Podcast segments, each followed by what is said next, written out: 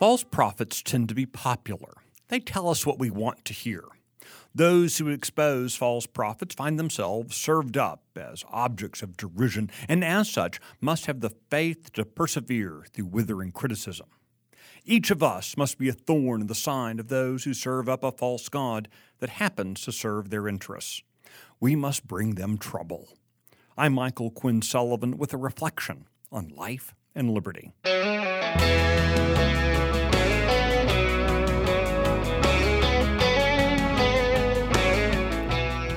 One of my favorite examples of causing trouble for the ruling elite plays out in the Old Testament book of 1 Kings.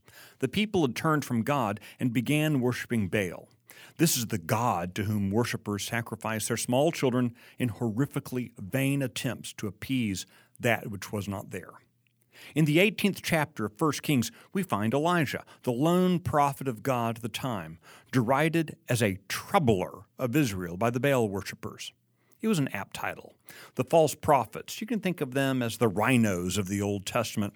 They didn't like the trouble he was making for them by preaching about the true God. As an aside, those false prophets didn't care about the people of Israel. They were serving themselves. By promoting the false teachings of Baal, they were promoting themselves, drawing power and wealth into their hands. So at Mount Carmel, a deal was struck. One side would be 450 prophets of Baal. On the other was Elijah. Each would be calling on their respective God to light a fire. As one might imagine, the false prophets had no success, while the God of Elijah answered with a consuming blaze.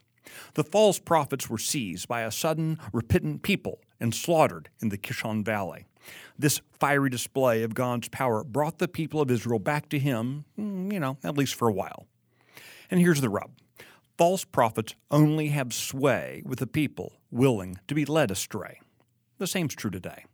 Think of the false prophets in our culture today and the narratives they push, from global warming to pandemic hysteria.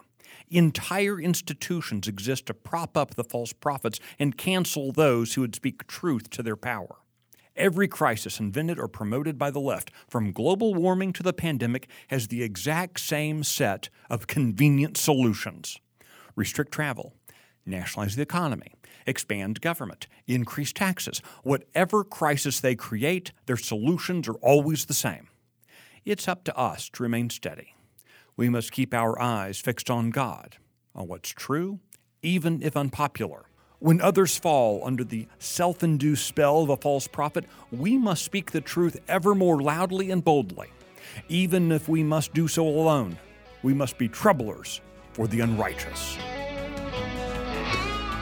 I'm Michael Quinn Sullivan. If you like today's message, do me a favor and tell your friends to listen and subscribe. It'd also be really helpful if you rated the Reflections podcast and posted a quick review.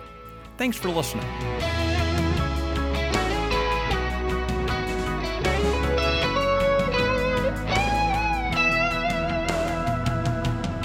The Reflections podcast is produced by Texas Scorecard. Check out all the podcast offerings at texasscorecard.com or search for them on your favorite podcasting platform.